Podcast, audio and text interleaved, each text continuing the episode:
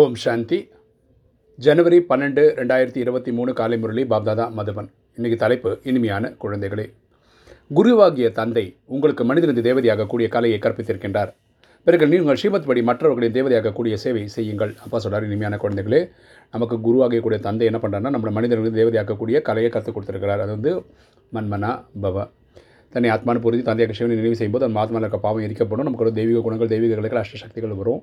அதன்படி நம்ம தேவதை ஆகிடுவோம் நம்ம இந்த நேரத்துக்கு இறைவன் கொடுக்கக்கூடிய உயர்ந்த வழிபடி நம்ம மற்ற ஆத்மாக்களையும் தேவதையாக்கக்கூடிய சேவை செய்ய வேண்டும். இன்றைக்கு கேள்வி இப்போது நீங்கள் செய்யக்கூடிய எந்த உயர்ந்த கர்மம் பக்தியில் கூட ஒரு வழக்கமாக பின்பற்றப்படுகிறது? இப்போது நீங்கள் செய்யக்கூடிய எந்த உயர்ந்த கர்மம் பக்தியில் கூட ஒரு வழக்கமாக பின்பற்றப்படுகிறது? பதில் நீங்கள் இப்போது ஸ்ரீமத் படி தனது உடல் மனம் பொருளை பாரதம் மட்டும் என்ன முழு உலகத்துக்கு நன்மை பொருட்டு அன் அர்ப்பணம் செய்கிறீர்கள். இப்போ நாலேஜுக்கு வந்ததுக்கப்புறம் நமக்கு என்ன தெரிஞ்சுக்கிட்டோம்னா எட்நூறு கோடி பேருமே ஆத்மான்ற பார்வையில் சகோதர சகோதரர்கள்.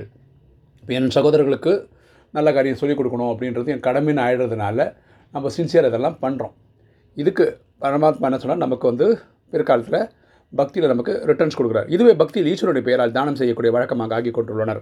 ஸோ இந்த விஷயத்தை வந்து இவங்க வந்து என்ன பண்ணுவாங்கன்னா பக்தி காலகட்டத்தில் தான தர்மம் பண்ணுவாங்க. அதனால் அதுக்கு அடுத்த பிரிவில் நல்ல பலன் அடைவாங்க. அவர்களுக்கு பிறகு அதன் பிரதிபலனுக்கு அடுத்த பிரிவில் ராஜ குடும்பத்தில் பிறவி கிடைக்கிறது. யார் நிறைய தான தர்மம் பண்ணுறாங்களோ நல்ல வசதி வாய்ப்பான குடும்பத்தில் போய் பிறக்கிறார்கள். மேலும் குழந்தைகளுக்கு நீங்கள் சங்கமத்தில் தந்தையின் உதவியாளர்களாக ஆகின்றீர்கள் எனும்போது மனிதனது தேவதை ஆகி விடுகிறீர்கள். ஸோ இதனால் நம்ம இன்றைக்கி பரமாத்மாவோட சேவையை சங்கமத்தில் பண்ணுறதுனால தான் நம்ம தேவதையாக அங்கே வந்து போகிறோம்னு அப்பா சொல்கிறார் இன்றைக்கி தாரணை. ஃபஸ்ட்டு பாயிண்ட்டு ஞான யோகத்தின் சஞ்சீவனி மூலிகையின் மூலம் தன்னை மாயையின் மயக்கத்திலிருந்து விடுவித்து இருக்கக்கூடிய இருக்க வேண்டும்.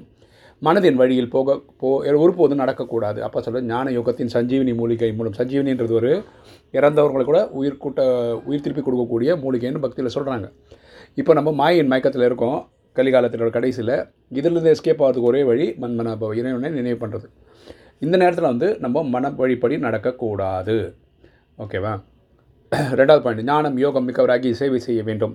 தாய் தந்தையரை பின்பற்றி சிம்மாசன அதிகாரி ஆக வேண்டும். நம்ம ஞானத்திலையும் யோகத்திலையும் மிக சிறந்தவரம் ஞானம்ன்றது இந்த ராஜயோக படிப்பு. யோகம்ன்றது நம்ம தந்தையை நினைவு பண்ணுறது இதில் ரெண்டுலேயுமே நம்ம வந்து ஃபஸ்ட்டு மார்க்கு எடுக்கணும். ஓகே அப்புறம் நம்ம வந்து சிம்மாசனத்தில் போய் அமர்ற அளவுக்கு நம்மளுடைய குவாலிட்டிஸை வளர்த்துக்கணும். இன்றைக்கே வரதானம். தனது சக்திசாலின மனநிலை மூலம் தானம் மற்றும் புண்ணியம் செய்யக்கூடிய பூஜைக்குரியவராகவும் புகழுக்கு தகுதியுடையவராகவும் ஆகுக. தனது சக்திசாலியான மனநிலை மூலம் தானம் மற்றும் புண்ணியம் செய்யக்கூடிய பூஜைக்குரியவராகவும் புகழுக்கு புகழுக்கு தகுதியுடையவராகவும் ஆகுக. விளக்கம் பார்க்கலாம். இறுதி நேரத்தில் பலவீனமான ஆத்மாக்கள் சம்பூர்ணமான ஆத்மாக்களாகிய உங்களின் மூலம் பிராப்திய சிறிதளவு அனுபவம் செய்தார்கள் என்றால் இந்த இறுதி அனுபவத்தின் சம்ஸ்காரத்தை வைத்துக்கொண்டு அறக்கல்பத்திற்கு தனது வீட்டில் ஓய்வாக இருப்பார்கள்.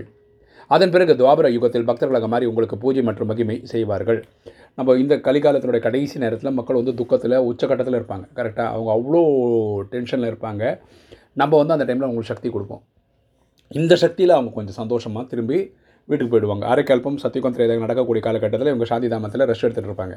அந்த துவாபரிகத்துக்கு வந்ததுக்கப்புறம் அவங்க நம்மளை கரெக்டாக நம்மளை தேடி வந்து நமக்கு பக்தி பண்ணுவாங்க. ஆகையினால் இறுதி நேரத்தில் பலவீனமான ஆத்மாக்களுக்காக மகாதானியாகவும் பரதானியாகவும் அணுவும் தானம் மற்றும் புண்ணியம் செய்யுங்கள். ஸோ இது நம்மளுடைய கடமை.